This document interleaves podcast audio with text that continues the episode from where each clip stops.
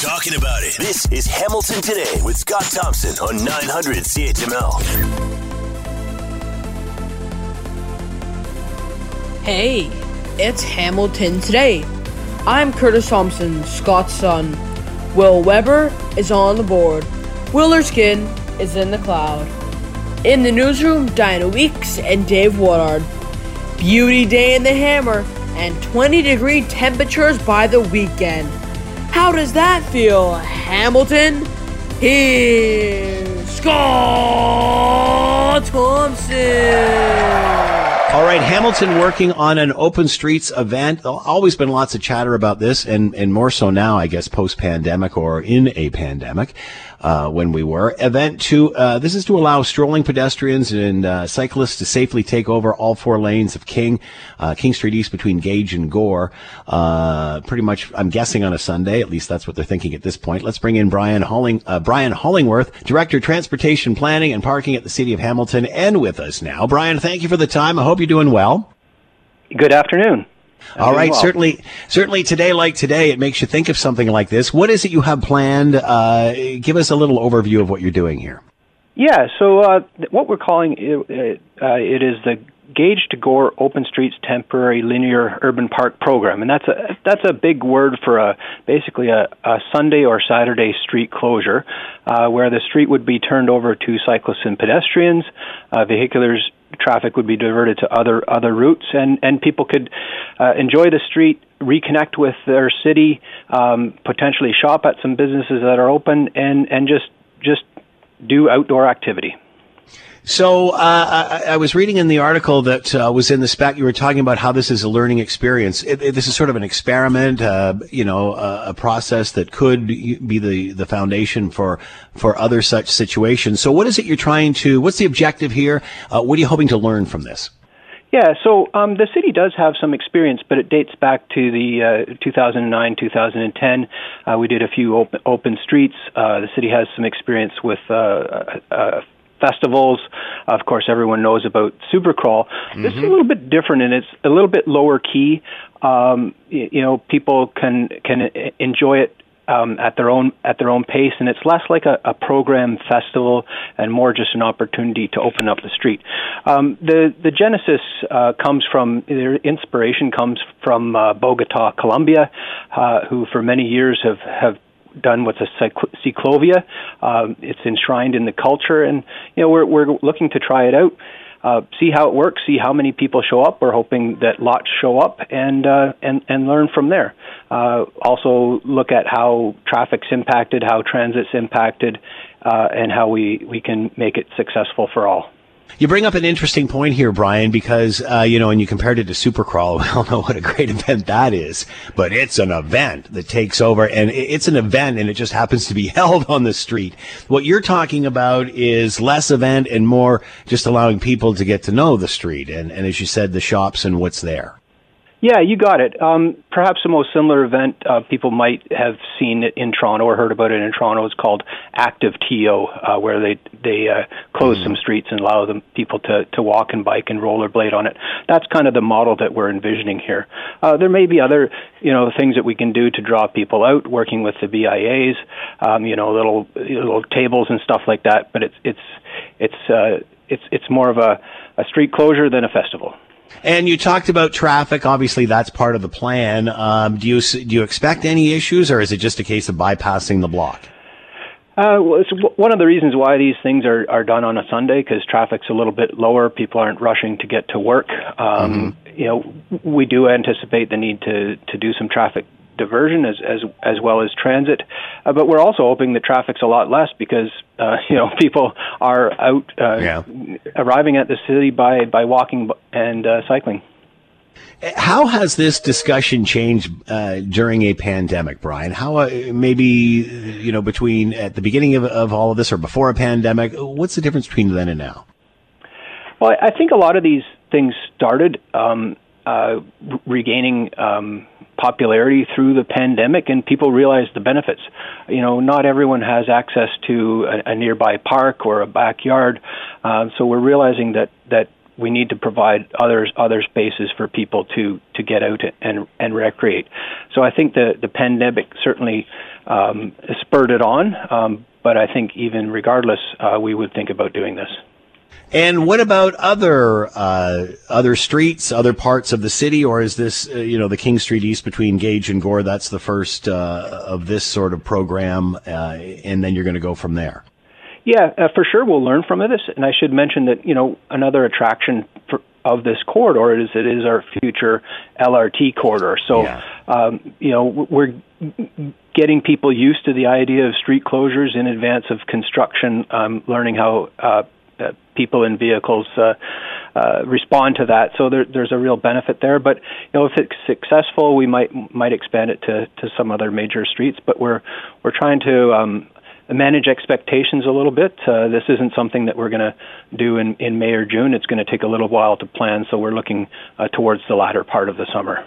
That's a great idea, Brian, though, when you think about it, eh? You know, I mean, okay, let's figure out how to close down a street. And then when you have to do that for other reasons, you've got a plan set up. That's, uh, there's your city planning. And this is probably going to happen in August. We have no date yet? We don't have a specific date, probably in August um, or early September.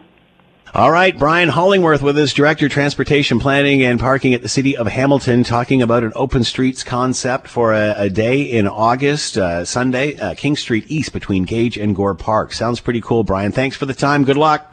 Thank you very much. Take care.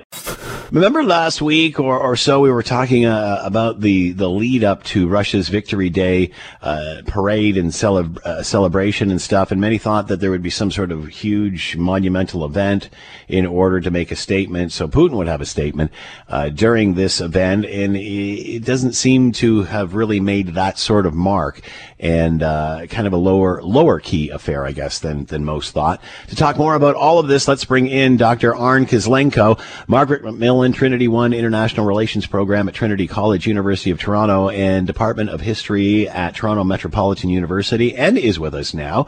Arn, thanks for the time. I hope you're well. I'm well, thank you. Thanks for having me. Your thoughts on Putin's speech today, the Victoria, uh, sorry, the Victory Day uh, speech, and and was it what you thought it was or would be? Well, that's a that's a great question. I, I didn't actually think it would be, um, you know, the occasion for a major speech, mostly because the military uh, components of his plans are far from complete, and as I think most people are quick to point out, he's actually nowhere near uh, the objectives that he thought he would have by May 9th. So I, I didn't expect uh, you know, a celebratory um, spirit to the speech. I did kind of expect uh, him to announce a ramping up of operations born of his frustrations uh, and born of the fact that obviously the new military focus is on on the Donbass itself. Um, so I, I did expect some sort of reference to that, and, and he did not deliver on that either. It was uh, kind of an unremarkable speech. Uh, but of course, pundits are now kicking in and pointing out to the fact that what he didn't say is as important as anything he did, uh, and that his own body language and the sort of relative tone that he carried was um, was you know uh, pretty much that of a man who is frustrated and alienated more than he thought he would be come May 9th. And with that respect, do you think he owned the room here? Do you think he he whipped up the base, as they say?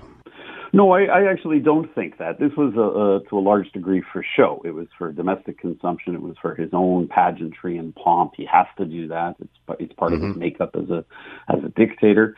Um, you know, May 9th is a is a pretty important uh, occasion in in uh, in Russian history and in former Soviet history. Ukraine as well, of course, instrumental in the defeat of the Nazis in in World War II. Uh, but Putin has made it really about him I mean, people often think this has been celebrated, you know, um, um, every year since 1945. That's actually not the case. Under the Soviet Union, May 9th was uh, occasionally commemorated. It was commemorated on local levels more than on a national level. It was only revised in 1995 by uh, the Yeltsin government, and Putin has made it his own kind of showcase, and it's, it's become very much about him.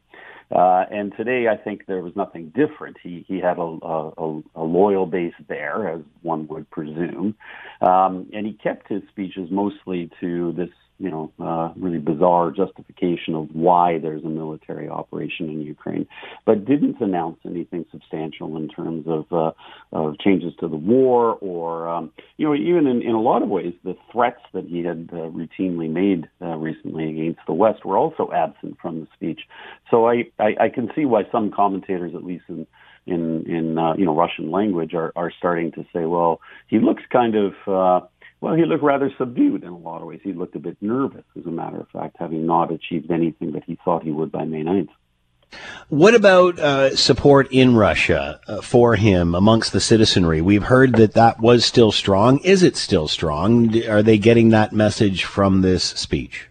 Yeah, that is the magical question. I don't know that anybody actually knows the answer to that question, and and in part it's because obviously there's a very tight grip by the government on any media, as you know. Uh, independent media has been entirely shut down, um, and things like the parade itself are obviously geared towards the loyal. Uh, people show up either out of genuine conviction or the desire to appear there, right, so that they don't fall, uh, you know, uh, fall under the regime's boot, as it were. Uh, but it's hard to gauge whether that translates into the kind of support that, that I think you're alluding to, right? Would I send my sons to fight and die?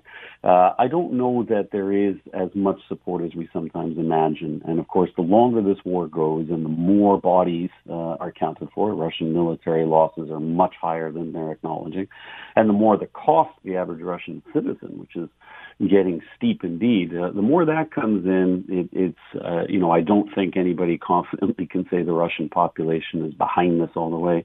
So that's the question: Are, are the Russian people, by and large, um, at any stage uh, in their own development where they would challenge uh, the government over this war? Some some experts say yeah. They say the longer this goes, the more uh, damage inflicted on the Russian populace, the likelihood of them rising up in some fashion is is there. Uh, but you are talking about a man who's well entrenched in power, who's clearly merciless yeah. when it comes to that power. So it's really difficult to gauge, you know, how many and who and at what stage that anti-war movement uh, exists. Rather than um, that celebration, rather than you know that rallying of the troops, does this parade actually draw attention to the reality of this and that it's not going as smoothly and uh, you know as he originally predicted? Obviously. Yeah, I think it does. From a Western vantage point, for sure. The fact that there were no major announcements or threats, for that matter, I, I think most experts expected one or both, right? A new announcement in the war uh, or more threats that didn't materialize. So it, it indicates to me that Putin um, is to some degree licking his wounds, and to some degree, yeah, maybe nervous is the word, or at least concerned uh, about his military and the performance. There's no way back for him, right? I think we need to acknowledge that. It's not like even with all the spinning you can have, um, that there's a way back from from this war that's going to end in his you know, glorification, right? That's long gone. Um, so that by itself was revealing. How revealing it is to the Russian public is again back to this question of we just don't know the answer. But I think most, you know, smart Russians, Russians are smart people, despite what sometimes we, we think of, of them through portrayals. Um, they've got to be asking those questions, right? The special military operation has not concluded, uh, and it's been several months now. And, and so the questions as to why are starting to loom. And news makes its way in, right? Even with a strict government control, there are lots of expatriate Russians who are uh, giving information about Western media portrayals. I'm sure there are questions starting to arise, maybe within his own government itself. So today was a lot about show. It was a very, you know, pageant oriented. You notice that he focused almost exclusively on historical references. He kind of dodged the issue of the contemporary altogether and drew parallels to uh, you know his military operation uh, parallel with uh, defeating the Nazis in World War II, which is indicative that he doesn't have much of a strategy right now other than to hold the line. We got less than a minute here left, Arm, but I wanted to ask you. Obviously, Justin Trudeau is, and other world leaders, including uh, First Lady Biden, is over there uh, this weekend surrounding Zelensky as a show of support. How important is that? Uh, obviously, uh, a, a, pretty great show from from the Allies and such. But how how would Putin interpret that if, while he's having his parade, uh, Zelensky's sort of having his own celebration? Yeah, this is this is obviously political opportunism by Western leaders on the one hand to, to for their own domestic consensus, and their desire to end up on the right side of history, as, it, as it's often referred to. Um, for Zelensky, it means a great deal. It does. I mean, it's not the exact equivalent of major military aid, uh, but it certainly helps in the moral uh, battle. Uh, and it is absolutely aimed at insulting uh, and alienating uh, Putin even further. But I think Western leaders have reached the conclusion that, short of their actual military intervention, the sides are drawn. There's there's no sense holding back at this stage your unequivocal support, rhetorical or otherwise, for Ukraine, uh, and that is time. There's no question that Trudeau and other people, I don't know about Trudeau himself, but most other people's visits are timed in accordance with you know demonstrable acts towards Russia. No better date than May 9th to do that. Dr. Arne Kislenko with us, International Relations Program, Trinity College, University of Toronto, and Department of History at Toronto Metropolitan University. Always fascinating. Thanks so much for the discussion, Arne. Be well. Thank you. You too. You're listening to the Hamilton Today podcast from 900 CHML. Probably as long as I've been doing, uh, uh, or I've been at CHML, whatever show I'm doing, that, you know, we've been talking about the Falcons and, and I remember chatting when the, the first time this happened, when all of a sudden, uh, birds started nesting on, uh, at the Sheraton and various other, uh, high rise places downtown. And we, st- we've started watching, obviously, uh, well, there's a camera on the ledge of the Sheraton in downtown Hamilton and f- for years, I guess it was Lily that uh, kept us entertained and, and and repopulated the the Falcon world, as they say. Uh, and then uh, I don't know if you remember, we were, we were chatting, and and Lily uh, unfortunately passed away, and it wasn't long before uh, McKeever took over and and not only for Lily, but rented the uh, apartment left behind. It seems, and just in time for Mother's Day, we've got a family that's there, and now the Falcon Watch team is uh, is looking for volunteers to keep an eye on this family. Let's bring in Krista Jackson, Falcon Watch coordinator, and is with us now. Krista, thanks for the time. I hope you're well. I'm doing good. Thank you for having us. I guess I guess congratulations are in order here. Yes, we're very excited. Uh, the Falcon Watch family. We've been uh, on pins and needles watching as the eggs are laid and the turf wars that had happened previously before the two settled in. And it's kind of nice for us. It's always sad when we do have um, new parent falcons come in, but this time it's kind of bittersweet um, because McKeever, uh, that is the female that came this year, a little background on her. She's from Windsor, Ontario, and she was hatched back in 2019. And she is um, named in honor of McKay Keever, who was the person that started the Owl Foundation in Vineland. And the Owl Foundation is one of the places that we send the falcons if there's ever a problem and they need medical care. The uh, father um, is Judson, who was fledged in 2018 in Buffalo, New York, and he's actually one of his parents um, was fledged in Hamilton from our reigning Madam X and Surge.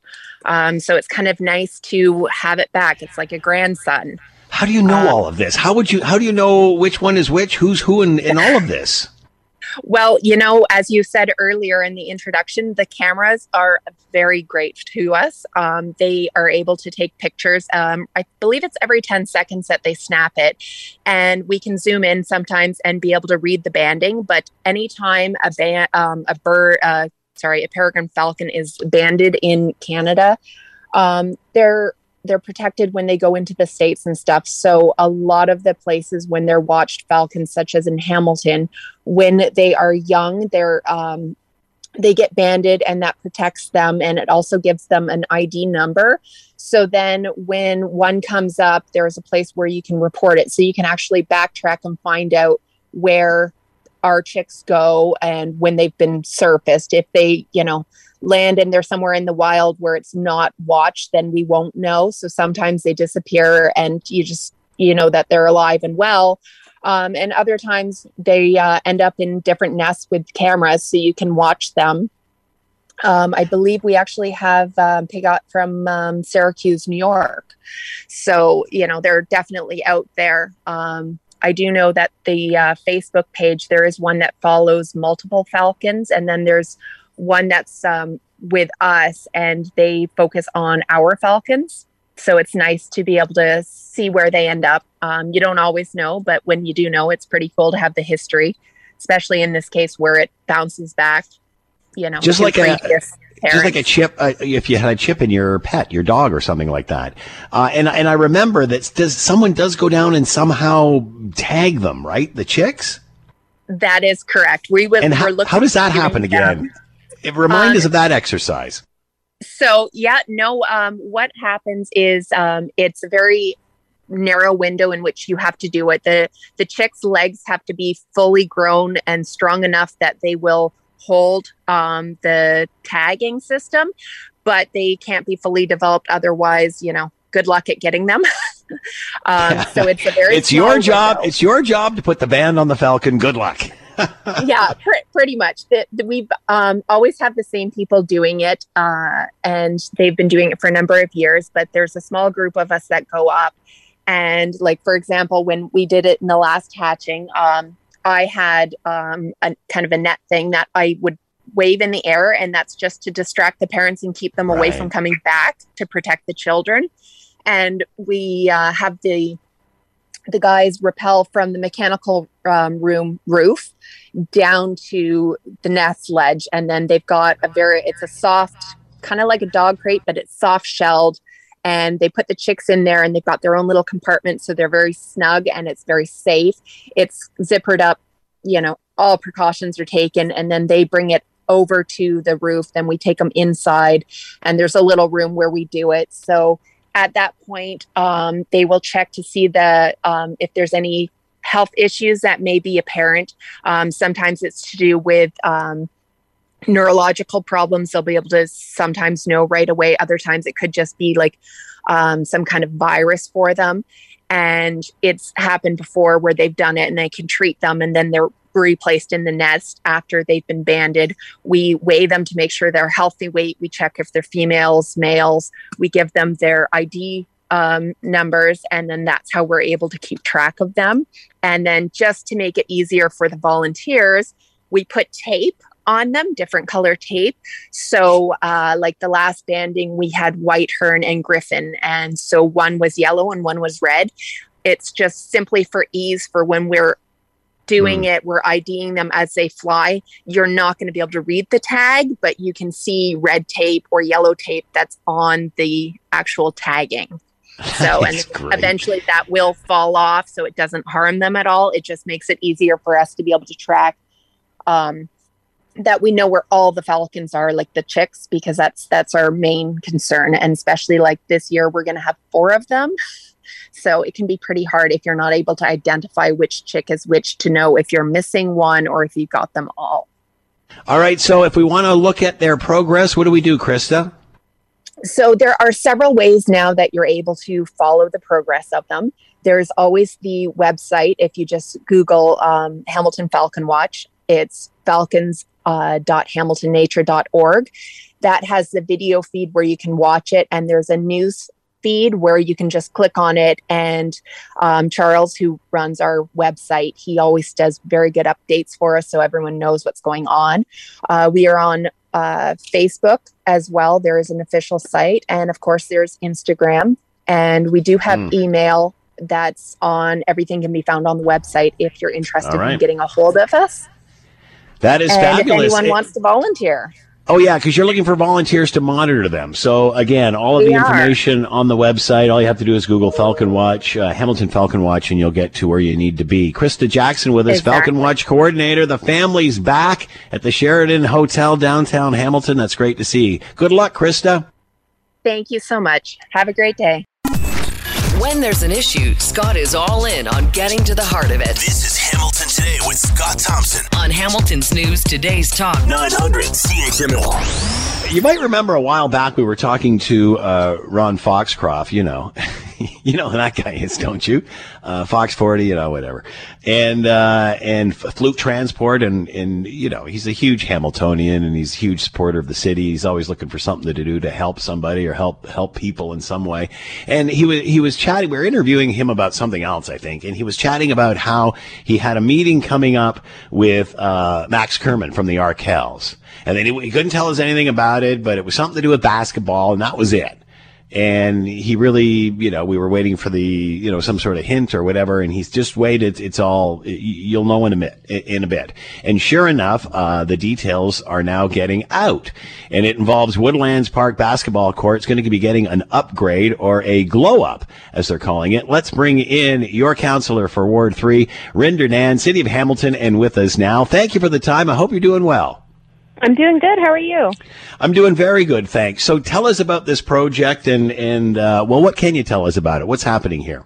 Yeah, I can tell you about it. Um, so it's a really exciting. We I called it a glow up, which you know essentially means an upgrade to the existing multi court at Woodlands Park. And what we're going to see is professional grade backboards and hoops. We're going to see an acrylic resurfacing of the ground uh, with a brighter palette with lots of color and splash.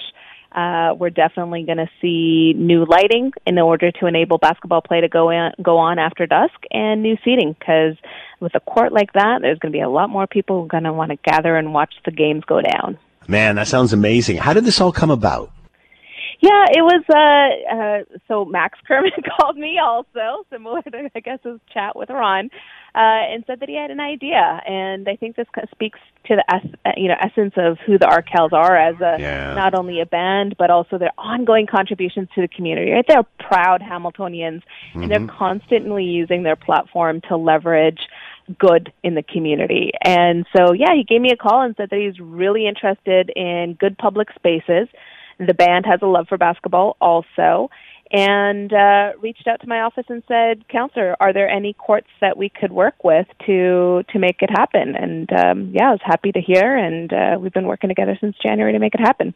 So that's so kind of cool. Of that, that secrecy piece, right, was also like counselor, we can't talk about it. So, but at the same time, given the tight timeline, we wanted to get this thing done by this summer and definitely in lead up to their concert coming up um, I moved some Ward three dollars temporarily to get the ven- you know vendors going and all the mm-hmm. work's kind of pre-planned. Yeah. Because yeah, uh, the question I was going to ask was, okay, so people call you, as I'm sure they do a lot, counselor, and say, "I got uh-huh. a great idea. I got a great idea. Let's do this." Uh-huh. And I'm sure there's lots of great ideas. How difficult is it to take it from uh, Max to the court to make it happen? Well, the difference here is Max is like, not just this is an idea, how do we make it happen? He's like, this is the idea, and I'm going to raise the funds to make it happen. I don't yeah. want to do this on taxpayers' dollars. Uh, the Arkells want to raise the funds with partners and make it happen. In which case, you know, they asked for the specs of how much would this cost? At which point the city staff responded, and then they were like, "All right." They got their marching orders and knew what they needed to work with in terms of their their fundraising target. What's great here, Render, is to see how quickly everybody moved together and make and made it happen. Because lots of times, great ideas get lost in the sauce. Absolutely, it, it's been wonderful, and also just to think about all the families. There was this dad that reached out on social media after he saw my post on it on Friday, and he said, "You know, me and my boys are out there every weekend playing basketball. We are so excited." That you're that you and the Arkells are going to invest in this space. We're already proud to be playing there. They're they're saying like they have such a deeper sense of pride. Uh, and that's what this is all about, right? Showing some love and respect to our community and letting neighborhoods know that have historically felt underinvested in that they deserve beautiful things too. And, you know, some of the support, as we are talking about from Foxcroft, uh, even the Raptors head coach, uh, Supervan now. and so it, it's great to see everybody rallying around projects like this.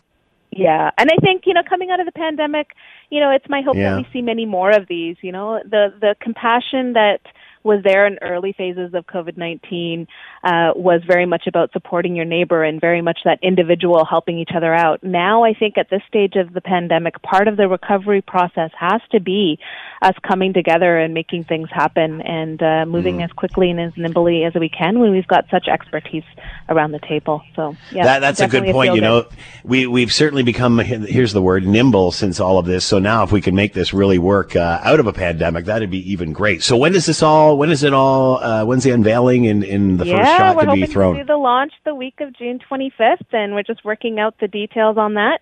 And as soon as uh, it's finalized, we'll definitely share the good information with you. And that's of course, all around uh, the big show coming up uh, with the Arkells at Tim Hortons Field, which is going to be another great blowout. A great idea, way to see it through. Nrinder Nann with us, counselor for Ward 3, City of Hamilton. Thanks so much for the time. Be well.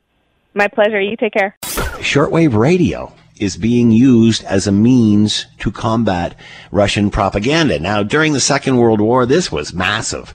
And uh, I remember when I first started my radio career and I went to work at my very first big, you know, uh, CHR contemporary hit radio station. And this is when they still had uh, music on AM and and and they were doing hit radio. And one of the liners you know the big bar bar bar bar all hit radio. Uh, one of the liners that they had was they would tell you what the station was and then they would say uh, and heard around the world. And then they'd give the shortwave uh, frequency and such. And i thought wow even though shortwave was so out of date at that point, it, it felt good. And now, of course, it's, you know, 900 CHML streamed around the world uh, you know, as a result of technology and the internet as opposed to shortwave. But because there's so much hacking going on and, and, and we're in a, there's technology, there's, there's technology warfare as much as the, what we're seeing going on, uh, on the front lines. They're going back to shortwave radio as a main, as a means to, to get the message through and combat the propaganda. Jeffrey Dvorkin is with us, senior fellow, Massey College, former director of journalism at the University of Toronto, uh, Scarborough, and author of Trusting the News in a Digital Age, and is with us now. Good timing. And Jeff, thanks for the time. I hope you're well. Yes, I am. I hope you are as well. Man, everything's breaking loose here at once. So, yeah. your thoughts on going back to shortwave radio? Obviously, the technology is being hacked. Why is shortwave the way to go here? Well, a couple of things. One is that um, the people who are in charge of our technical uh, abilities, uh, usually, usually kids with green hair, um, mm. we they have a sense of what is acceptable now that is terrific, and I'm I'm appreciative of their knowledge. However, they often uh, think so much in terms of what they think is cutting edge that they may not be thinking of what uh, the users, the end users, consider to be acceptable uh, technical quality. And I think in Eastern Europe, my guess is, and I, am pretty sure I'm okay saying this, that maybe the technology isn't quite as advanced as it is in other parts of the world. Mm. And that means that maybe a lot more people still have hung on to their shortwave radios, which in many cases, for example, in Russia, might have once been considered to be illegal. Um, so that these machines are kind of kept aside or kept hidden, but that they're they are there. And in this propaganda war that we are in now with Russia, uh, dealing with Ukraine, uh, the idea of still sending out a signal on shortwave probably captures a lot more audience than uh, the the people who are so technologically adept may be prepared to to realize. I mean, one of the things that I've noticed in, uh, in when I taught at out at Scarborough that a lot of the students have access to probably a pretty simple um, level of technology, internet accessible, but probably several generations back. Um, and when I would suggest to the IT guys, and they were terrific, I'm not taking anything away from them, that maybe we need to be more cognizant of the fact that many of the students are in uh, either poor circumstances or they're immigrant families or um, they have access to a computer maybe only for a couple of hours a day and probably late at night. We need to adapt our service to these students to understand the exact level of technology that they that they live in. Um, and I was always told, yes, we need to be less sophisticated in some ways uh, than we are now in order to serve uh, a complicated student uh, body and and I think that what's happened in some uh, national broadcasters like Voice of America, Radio Free Europe, Radio Liberty, uh, Radio France, and the BBC, of course, they understand that not everyone has state of the art PCs or Macs, uh, especially in Russia and other parts of Eastern Europe. So they've returned to shortwave because that's where the audience is. So this is perhaps less about hacking, less about the technology, but reaching those that don't necessarily have it or have access to it. I think that's it, and I think that that uh, especially in the BBC World Service, they understand the reach of their of their programming and who listens to the World Service and on what platforms, what technology uh, is being applied. So, for example, I was uh, I was just at uh, Massey College today talking to a journalist from Afghanistan who says, "Yeah, of course." We use all sorts of technology, but don't tell me that someone who lives in the back of beyond in Afghanistan has access to a Apple Macintosh. He has a, he or she, mostly he, I guess, has access to a much more or less, let's say, less sophisticated level of technology. And so, in order for us to get the message out there, we have to understand who's using what technology and how they are using it. And, and we, the, we, the so-called sophisticated providers here in the West, we need to understand that a little bit, a little better. What about getting the signal there? Uh, can they stop that, scramble it? Do any, you know, is it, or is it still like the old days? Well, that's a good question because in the during the Cold War, the uh, the Soviets would scramble shortwave uh, signals. Yeah. Uh, sometimes effectively, sometimes less effectively, but usually the the signal got through some way. And there are ways of uh, there's technology available to block the blockers, as it were. So I'm sure that uh, people who are thinking about these things in uh, Washington and London and other places uh, know very well how to do that. Fascinating discussion. Jeffrey Dvorkin is with us, senior fellow Massey College, former director of journalism at the University of Toronto Scarborough, and author of Trusting the News in a Digital Age. Shortwave radio, like World War II, being used as a means to combat Russian propaganda and get the message through. Jeff, as always, thanks so much for the time. Be well. You too. Thank you. You're listening to the Hamilton Today podcast from 900 CHML. Vancouver gas prices today, 222 a liter. 0.9. 220, uh, 222 a liter. 0.9. In Vancouver today. Uh, it's one thing to see gas prices go up. It's one thing to see them go up and up and up and up and up and up several times a week and by several cents a liter, which seems to be the norm here because, of course, there's a huge demand and no production because we shut ours down centuries ago. Uh, okay, maybe I'm exaggerating. Uh, but how does this affect? I mean, you know, obviously inflation is up. We know that. Uh, you know that. As soon as you go to the grocery store, you know that. You go to the gas pump, you know that. But at what point does this start having a massive impact, uh, not only on you, but what you're doing moving forward? In other words, we all wanted to get out, couldn't wait to get out after the pandemic, go to a restaurant. You know, my wife and I trying to, you know, uh, support the local businesses and such. And then you get there and you go, holy jumping. I'm, wow, prices have gone up. Everything's gone up. And it's no different for, for the hospitality industry who've been hurting for the last two years. How is this all affecting the average family? Let's bring in Don Fox, Fox Group Private Wealth Management, IG, and of course, uh, host of the Planning Your Financial Future every Saturday morning. And he's with us now. Don, thanks for the time. I hope you're well. Hey, Scott, I'm doing great. Yourself? I'm doing good. So, Don, I mean, we certainly all have been, you know, talking inflation. It's it's certainly the number one issue now with most Canadians: housing, inflation, high costs of some sort. And you know, we do see things go up from time to time. We know we're going to get jumps in this and that. But at this point, once we're seeing gas hit like 222 a liter in uh, in Vancouver, for example, when does that start having a real impact in the sense that people just don't go out, they don't they they don't travel, they don't they're going to put it in park uh, yeah, it could happen anytime soon. You know, if you're, uh, you know, listening to certain clients of mine, they, you know, how much they travel. Now, the traveling part um, is is happening a lot more now. People driving mm-hmm. to work. You, you know, you look at the highways; they're full. There's traffic jams.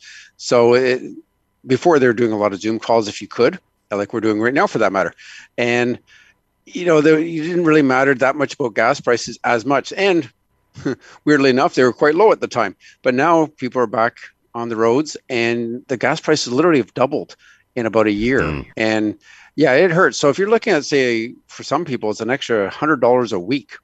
Well, that's going to have an impact on the discretionary spending and things such as restaurants and things that you have choices to make you know vacations yeah um, what, whatever it might be those the ones that you have a choice on whether you spend money or don't spend money they'll have an impact on those decisions and it was interesting. I was watching a thing on the news on this, and there's our old buddy Ron Foxcroft on there, and they're interviewing him because obviously Fluke Transport, he's in the transportation business, and all of this gets passed on. But as he pointed out, it doesn't because the price goes up faster than the contracts are renewed. So this affects the whole supply chain. It does, and then you start to see, you know, like Ron Foxcroft, they got a contract, but you know, they, they may lose money on that particular one because they didn't price it high enough for the increase in gas.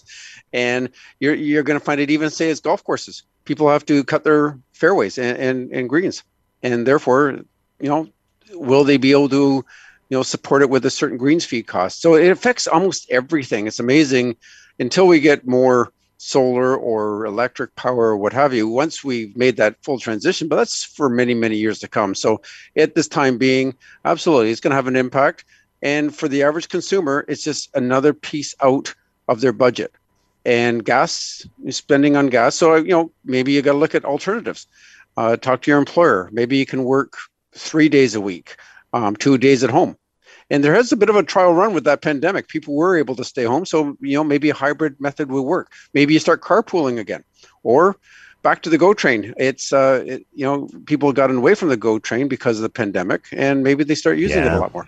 You know, you bring up an interesting point here too, Don, in the sense that you know we've all been talking about the hybrid models and going back to work and what that's going to look like. Rick's been running a special on that uh, all week, so in the mornings and such. But you know now, you know you're factoring in the time and, and balancing the the kids and all this. Now it's like well, gee whiz, it costs me more to go to work nowadays. so that's going to factor in as well, just with gas.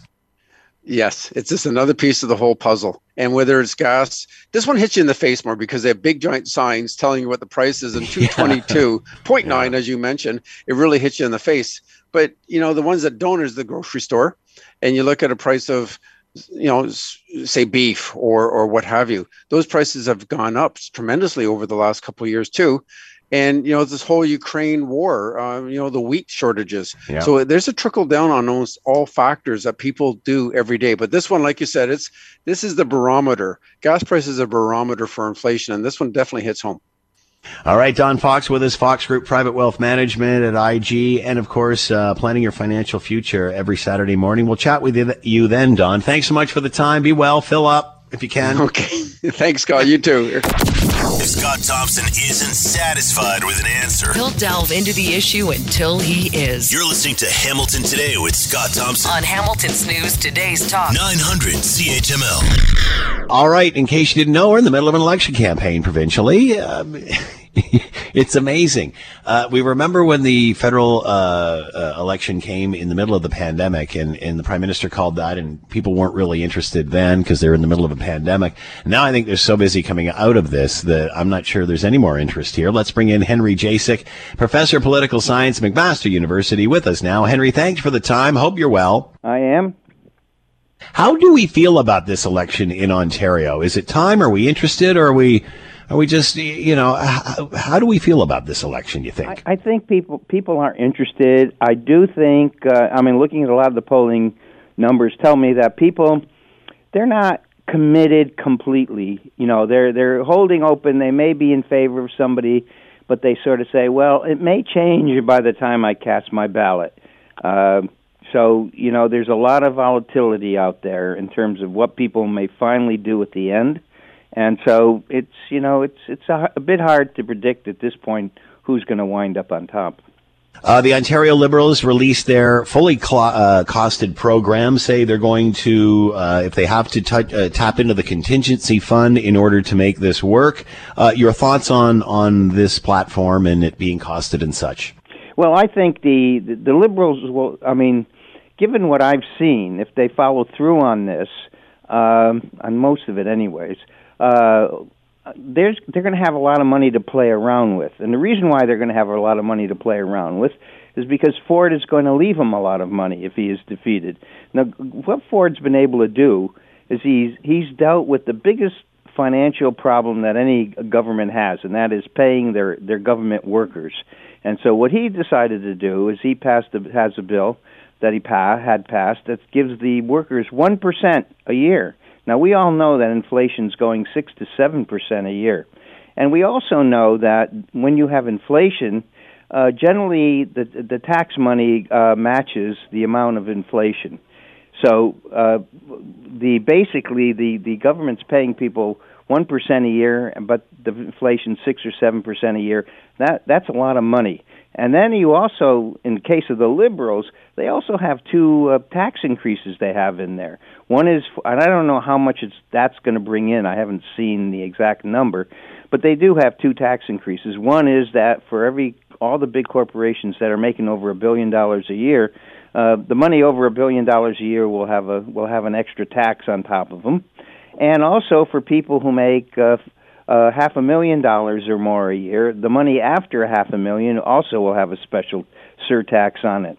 So there's two of those, and then what has probably gotten some also some uh, attention is that uh, Del Duca says he's going to be able to get uh, maybe another couple of billion dollars out of the federal government for daycare.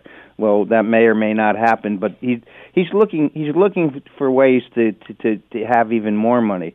So although he's promises to spend a lot of money, he also has a lot of money to spend. So it's um, you know it's it's hard to tell what's going to happen four years from now, but I think uh, I I you know I think he it's he ba- he has he has you know his promises are probably are very attractive, but they're also have some money behind them if you count count the reserves and the uh, additional tax money coming in. I remember we and I love talking to pollsters and, and, and the survey companies and, su- and, such, especially during this global pandemic, because it, it's just been fascinating to watch engage the the, the heartbeat of, of the country uh, or province or whatever. And you know, if you go back to past elections and you say, what are your top five issues? A lot of it is really social issues or were in the past. A lot on climate change. A lot on on, mm-hmm. on other social social issues. Whereas now it's very much pivoted and it's cost of living, affordability, mm-hmm. housing. I mean, healthcare is still a major uh, situation, but it's more economic issues and less mm-hmm. social uh, issues. So, uh, how do you run this election campaign different from the last one? Well, I mean, uh, everybody. There, there's a lot of promises out there to make for affordability. That all three parties have said we're doing things that is going to basically, for most of the people, uh, is going to reduce your costs.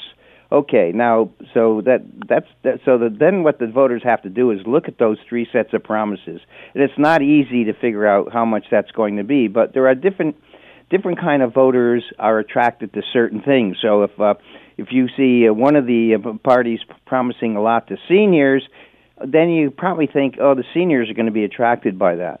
There's other things that you know, like daycare. Well, that's going to be the young married couples. You know, the ones in their 30s and 40s, maybe upper 20s. Mm-hmm. So they got to they they're going to have uh, much less expense uh, in that. If you um, if you're the type of person who can take mass transit, you're going to like uh, Del Duca's promise that this year and next year you're going to be able to ride uh, on mass transit for one dollar. Uh, Let me ask you this, Henry. Let me ask you this, because uh, you know we always know that the right is more about business, the left is more about right. handing stuff out. Again, post pandemic, do people want free stuff? Do they want food, or do they want the ability to feed themselves. And I think that's where we are is, is that you want more stuff handed out and here you are with your hands out or instead you want opportunity because again, is this about giving people so they can survive? We've got your back or is this about let's move forward with this. Let's get something done. Let's let's let's have something to show for this. Yeah. Well, in terms of the food, you know, there's not much the government can do about that. But what no, but I mean, I'm not talking about prices. You know, my point is the old adage: instead of giving somebody fish, you give them the fishing rod and teach them how to fish. Yeah. Again, is this about opportunity or is it about just taking care of us? Well, you know, there's there's certainly some people view the present situation as opportunity. We know that the labor market, especially for private, uh, yeah. you know, private industry and a lot of private entities are very good. There's a lot of people who are quitting their jobs and are going to bet, you know, higher paying jobs, or if they're staying in their job, they're going to their, you know, boss and they're saying, hey, you know, uh, I need more money. If I don't get mm. it, I'm going, I'm going to walk down the street and see if I can get some more. And so, yeah, I mean, people, people obviously want more money. Uh, they got to look at their budget. Remember, the budget is always two two parts. I mean, it's what you want to spend and how much money you're going to have to do that. And if the government has some programs that you say, "Aha, is really going to reduce my uh, the cost of things for me," then then I like that. Like that, you know. So you that's so people see you know different parties' budgets in different ways because it depends, you know, where your own home family budget is. And if you if you have a very healthy family and you don't need much Medicare medical care, well, if the government yeah. promises you better Medicare and that are going to you know do, do all you know reach the back uh, the all the uh, delayed surgeries and have them done, and you look around and say nobody in my family is going to have surgery now or yeah. next four years. Well, that that's a promise you don't really care much about unless you got parents or grandparents mm. surgery. But it, so yeah, so it's uh, people people will make a complex uh, decision here, and I'm not exactly sure where it's going to go. But I mean, all three parties have have interesting promises. Henry Jacek with us, professor of political science, McMaster University, talking about the Ontario election and where we are at this stage of the campaign. As always, Henry, thanks for the time. Be well. Okay, good talking to you, Scott. You're listening to the Hamilton Today podcast from 900 CHML. We've been talking about uh, high gas prices. Uh, 222. 222 0.9 uh, in Vancouver. Think about 222 a liter, 0.9 uh, in Vancouver. And, you know, I think, you know, people realize gas goes up, you know, but to have it go up virtually every week, it seems, several times a week, and then several cents each time is really what is killing people. And it's, it's, you know, you have to think those that have to drive, those that have businesses that require a fleet, uh, how much this is driving the cost of everything up when we hear about supply chain issues. Let's bring in Ron Foxcroft, Canadian businessman, Fox 40, uh, Fox 40 Whistle, 40 Ways of the Fox, Fluke Transport. He is with us now. Ron, thank you for the time. I hope you're well we're doing well except for the price of diesel fuel, uh, Scott. I know it probably costs you when you pull into your friendly gas station north of a hundred dollars to fill up your car. Well, if you want to pull in a fluke truck once a week, and we have about 125 fluke trucks, it costs about four or five thousand dollars to fill the truck, depending on the miles and whether you have one or two tanks and the miles that you run. So it's um, I, I wish Dan McTeague. I've been wishing he was wrong since January. Dan mm. McTeague is never wrong. Yeah. We're setting all kinds of records on the price of diesel fuel, all going the wrong way. And what is diesel now compared to regular gas? Oh, it's about two twenty, about two twenty a, wow. uh, a, a liter, and uh, I think gas is running around two dollars and I understand that we have to button our uh, seatbelt, fasten our seatbelts because it's going to go up. And you know, uh, this uh, this is going to have quite an effect on the consumer because at Fluke we're 100 years old. We truck groceries and anything that goes into a grocery store or a big box store, and um, it it uh, has to be passed along. Uh, there's a myth out there, Scott. We can't pass everything along because we're bound to contracts. The other thing, it happens, the real problem, Scott, it's happening so fast. It's that was my next up. point. That was my uh, next you know, point, Ron, is that it, it's not like it goes up once and that's it. It's going up several times a week. Yes, and I'll I'll, I'll give you a, a, a comparison. We used to be able to hold our rates annually. If you called up, we'd hold the rate annually, and it would mm-hmm. adjust the next year by consumer price index, which was around two percent. Now, for the consumer, we can only hold the price for 48 hours. If you could ever wow. imagine that happening. Man, it's uh, so. How challenging is it for you? Uh, you know, and this would be anybody with fl- with a fleet of vehicles. How I- difficult is it t- for you to manage your costs compared to what you're bringing in, especially like you said, with the the frequency of these increases? It's hard to plan and it's hard to collect as fast as you need to collect. The oil companies prefer, uh, and and it's not their fault, but they prefer you pay every seven days. And Scott, in doing your planning, it's almost impossible by the time you truck the freight, bill the freight, rate the freight, do everything that you have to do to collect that amount of money in seven days. So it's it's creating all kinds of challenges. And the other thing too, I'll I'll say a couple of things that will probably inflame some of your audience, but you know, in Canada, we drive cars and and our employees, our drivers, all of our employees have to come to work. And in the last year, it's cost them double in the price of gas just yeah. to get to work because simply Scott, you can't work remote in the trucking industry. You can't no, drive a truck no. working remote from home. So this is another problem, and and and of course the the timing, Scott, of the yeah. carbon tax. You know, uh, since January first, I understand there's an additional tax of about twelve cents a liter, and um, say it what it is, but that's also uh, uh, creates many more challenges for us. Priorities are obviously changing. Where we used to talk last election before a pandemic, it was all about social issues, saving the world, what have you. Now it's very much kitchen table issues, uh, housing, affordability, uh, inflation, what have you. You've been around here for a while. Do you think that this will change Canada's energy policy because clearly it, it's for some reason we've got this idea it's all or nothing. We've shut off the taps. We've ignored the uh, the Canadian uh, energy industry, and now with the war in Ukraine, we're seeing the results of this. Uh, has this changed policy in the sense that we realize you can't shut things off. We can't send turbines and, and, and solar panels to Europe. That's not going to help them. This is going to require a mix of all of the energy to get us through this. Will this change the people in Ottawa's thinking, do you think, Ron? I think it will, but the problem is, Scott, uh, governments don't move uh, at the same pace as the private sector. It will yeah. ultimately change, but you see, Scott, you've heard me on this show before. In the private sector, we do in 12 hours what they take in 12 months to do. Yeah in in in the government. Ultimately, you will see a change because we have such a built up uh, of, of reserves. And and kudos to government and everybody the work they've done in public transit.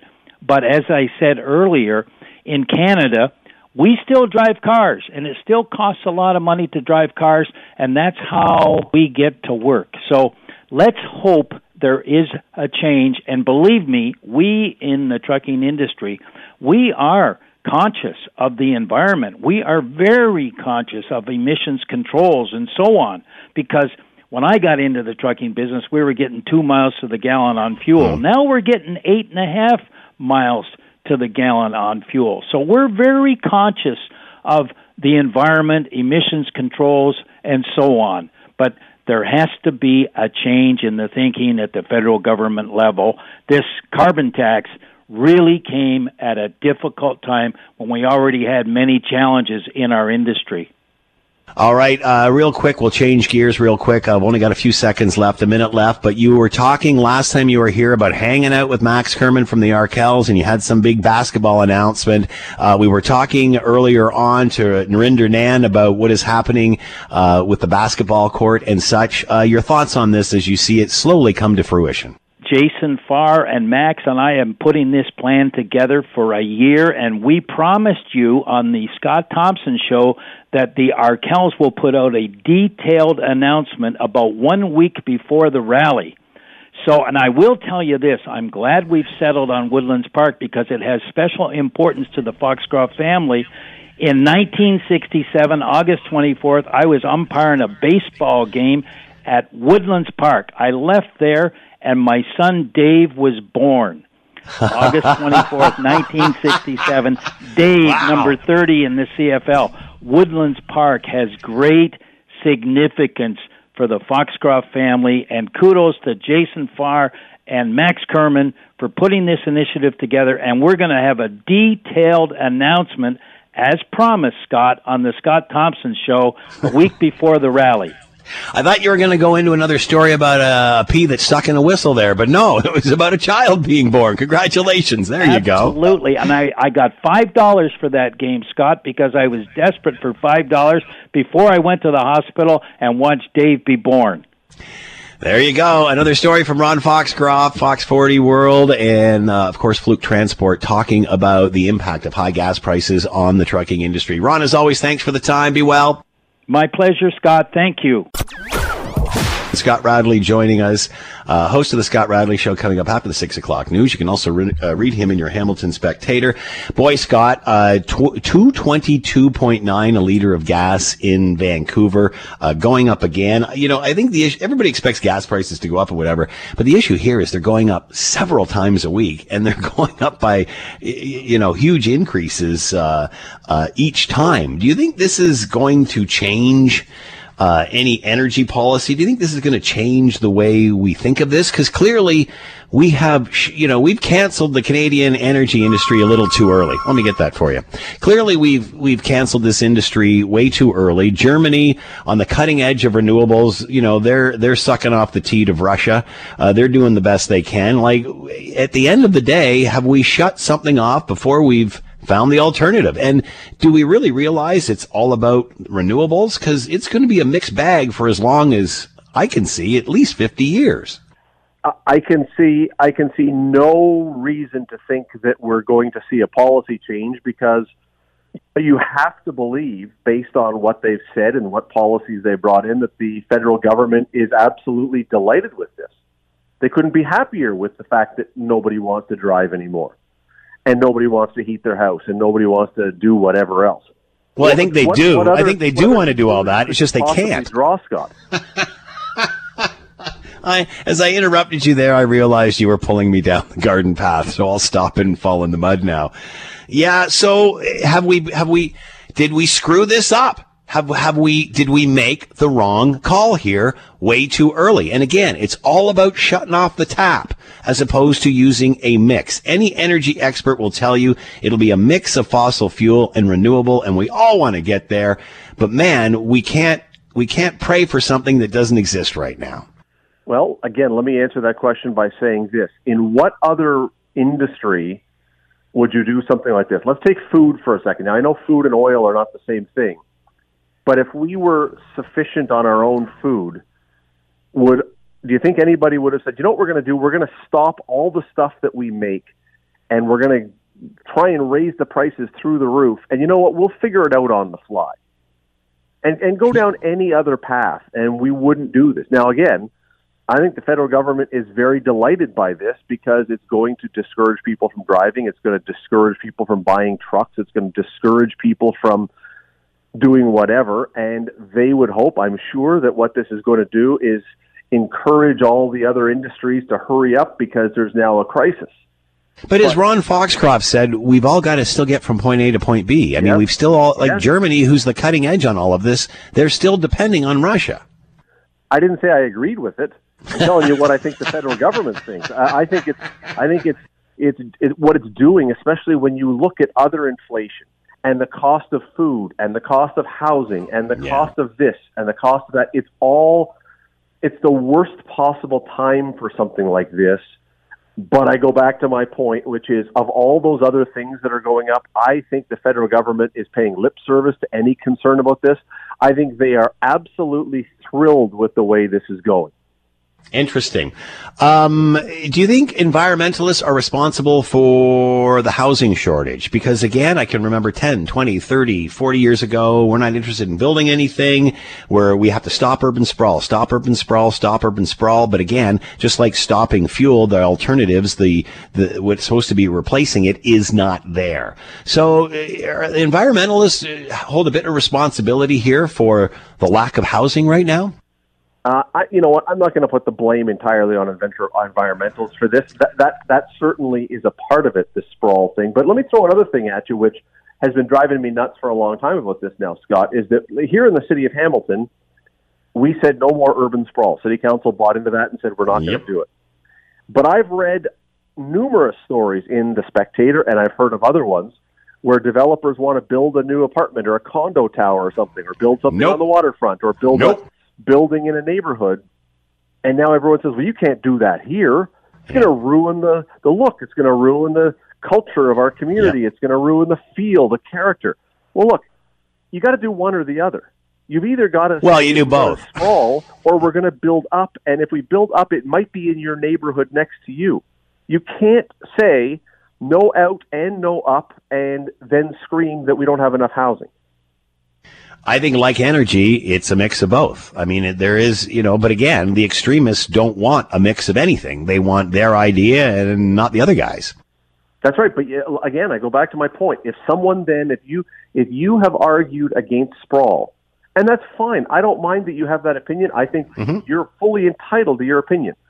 But if you've argued against that, and someone now wants to build a fourplex next door to you, or an apartment building in your neighborhood, or something else, I don't think you have the right then to say no. You can't build it here because that is the only other option. Scott Radley with us coming up after the six o'clock news for the Scott Radley Show, and you can read him in your Hamilton Spectator. As always, Scott, thanks for the time. Be well. See you, Scott. Thanks for listening to the Hamilton Today podcast. You can listen to the show live weekday afternoons from 3 to 6 on 900 CHML and online at 900CHML.com. That's it for us. Thanks for listening. Thanks to the two, oh no, just one Will today, a Will and a Ben today. And in the newsroom, Diana and Dave, as always, and thank you. And as always, we leave it to you, the taxpaying customer, and Ben will read it this time. Your last word. Veronica says, We're never getting off of oil. We need grease, we need lube, we need plastic. Renewable materials need materials that come from oil. The plastic, for example, is a it's a wonderful example. What are you gonna do then?